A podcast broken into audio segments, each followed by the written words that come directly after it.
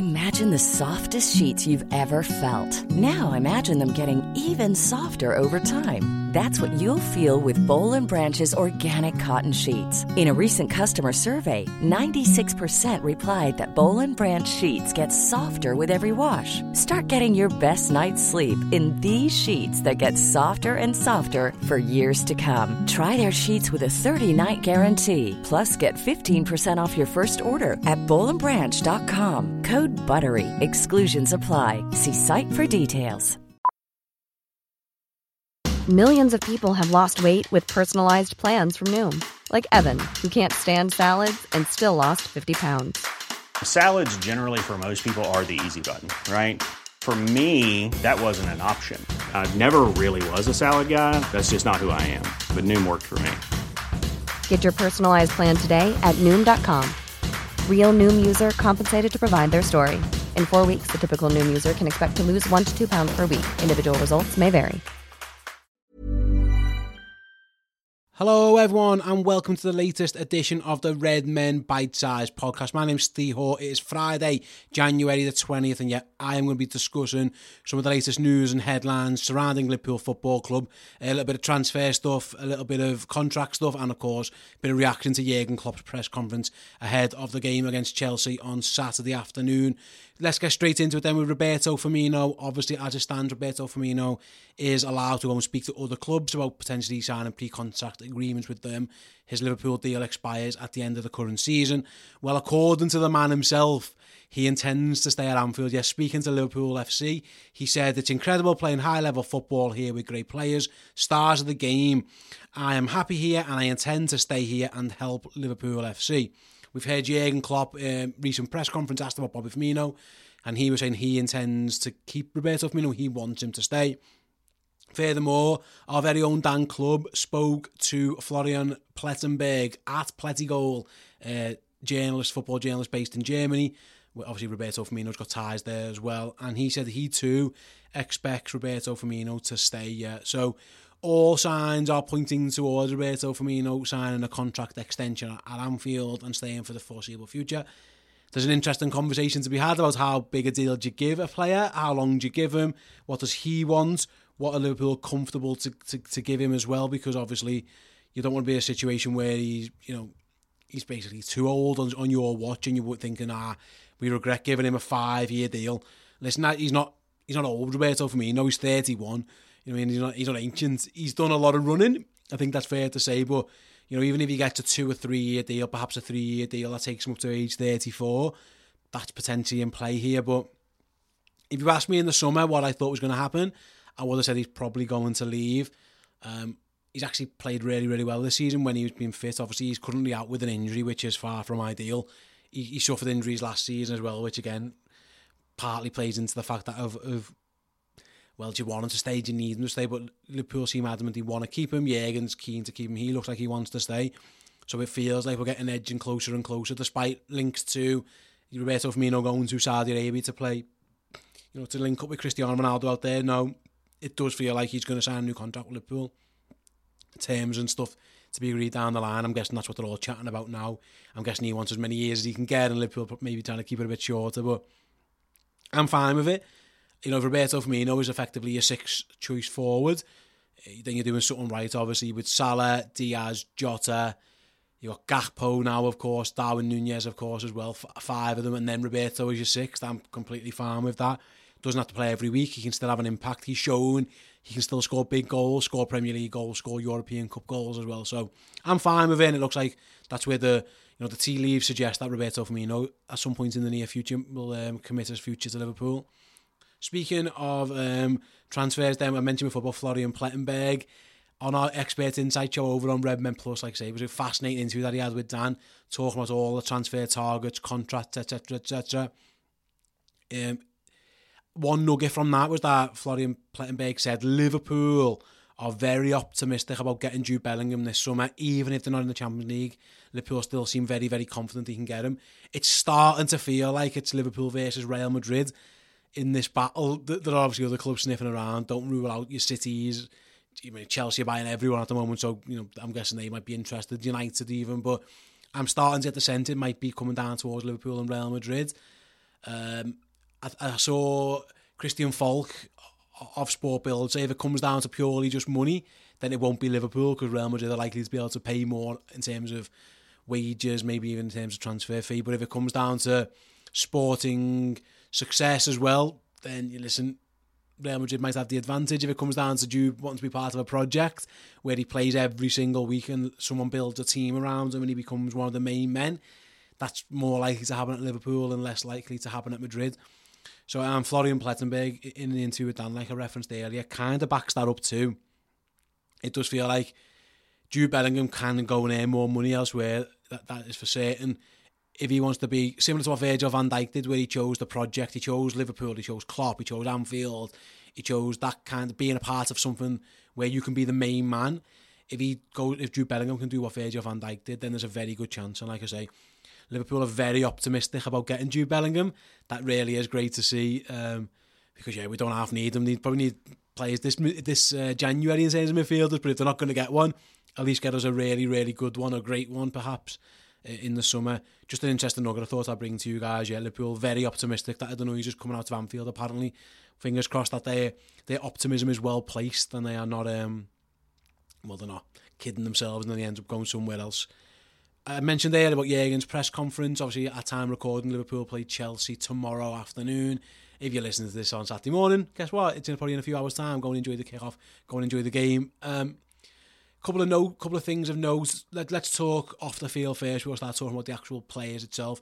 Going down the lines of investments and ownership and contracts, etc., etc., etc. Jurgen was asked about investment in other clubs, the fact that the team are playing this weekend have recently been taken over and are seemingly splashing the cash in the transfer market. Jurgen said, I can't see other clubs, uh, their investment stopping in the future, and that means we'll have to do it as well. Uh, he went on to say that I do believe in coaching, developing, and team building 100%, but there are so many good managers out there now. Uh, if they start properly spending and coaching, you cannot sp- not spend or you will have a problem. So, yeah, Jurgen's kind of hinting at the fact that he thinks uh, things need to change. You, you know, you, you, can't keep pulling rabbits out of his backside almost. They've all, if you've got more clubs who are spending more money, it becomes more and more difficult for just for pure coaching to get you anywhere because there's a, again there's a lot of good managers out there who are very good coaches and, and can coach players and if they're starting at a higher level because they've got better players because they've spent more money there's only so much Jurgen and his team can do. So I find that really really interesting. Obviously takeover talk continues to rumble on. Are FSG going to sell? Are they looking for a minority stakes for someone to buy a minority stake? Does anyone want to buy said stake? Does anyone want to buy Liverpool it all is very, very messy at this moment in time. But I think Jurgen's got to hit the nail on the head. From a pure sporting point of view, there's no doubt in the mind that Liverpool's midfield especially needs money spending on it. Investment is needed in the first team squads in particular. There's players out of contract. There's players who are getting on in age. There's a players who quite simply might just, the best days might be behind them. Jurgen's already referenced in previous conference press conferences about being ruthless and the fact that, you know, things are going to change and he's staying, so he's not going to be the one going which hints again maybe players are. So I just thought it was interesting to note there might be a, a sea change coming up, whether that's Jurgen hinting at owners or new owners that that's what we need to do, or it's him just reiterating a point that's already been made to him by the pre by the current regime. I don't know, but he isn't wrong. You know, it, in times gone by, it was a two horse race. Now it feels like it's not. You know, it was Liverpool and City really in the Premier League. It, the the emergence of Arsenal, Man United feel like they're on a bit of a resurgence. Newcastle in terms of money. You've got plenty of it and loads to spend. So I think Jurgen's right. The days of pure, the best team who are just the best coach will win. I don't think that's right anymore. You need to have investment in the squad, of course, and then it becomes a battle of well, who can get the best out of the, this myriad of stars that they've assembled. And I think Jurgen would back himself to be able to do that. And I think we would all back Jurgen to be able to do that as well. So yeah, keep an eye out on that one. Jurgen pretty much saying, yeah, we, we probably do need a bit more money and we need some investment. Time will tell as and when that comes. Moving on to the actual game itself, then a couple of injury news and a bit tidbit. I want to talk first about Stefan Bajcetic. Obviously, he had a very, very good game against Wolves in the World Cup, went off with cramp. Jurgen was asked about him if he's in contention, and Jurgen, yeah, he confirmed that he, he said yes, Stefan is very much in contention. He, he, he also made, he made a hint about like they don't have to worry about holding him back in terms of his development, As hinting at that he's, he's pretty good to go. Like if Liverpool need him to go, then he's he's pretty much good to go. So it looks like Liverpool are, going to have the training wheels on Stefan Bajcetic. If, if they think he's probably um, one of the best options, then he'll pick him. Obviously, he referenced that he was injured. He missed a couple of games. Did Bajcetic, but he's back fit now.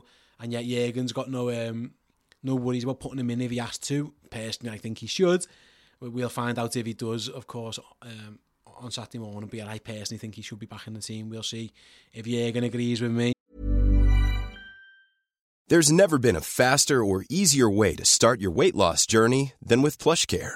PlushCare accepts most insurance plans and gives you online access to board-certified physicians who can prescribe FDA-approved weight loss medications like Wegovy and Zepbound for those who qualify.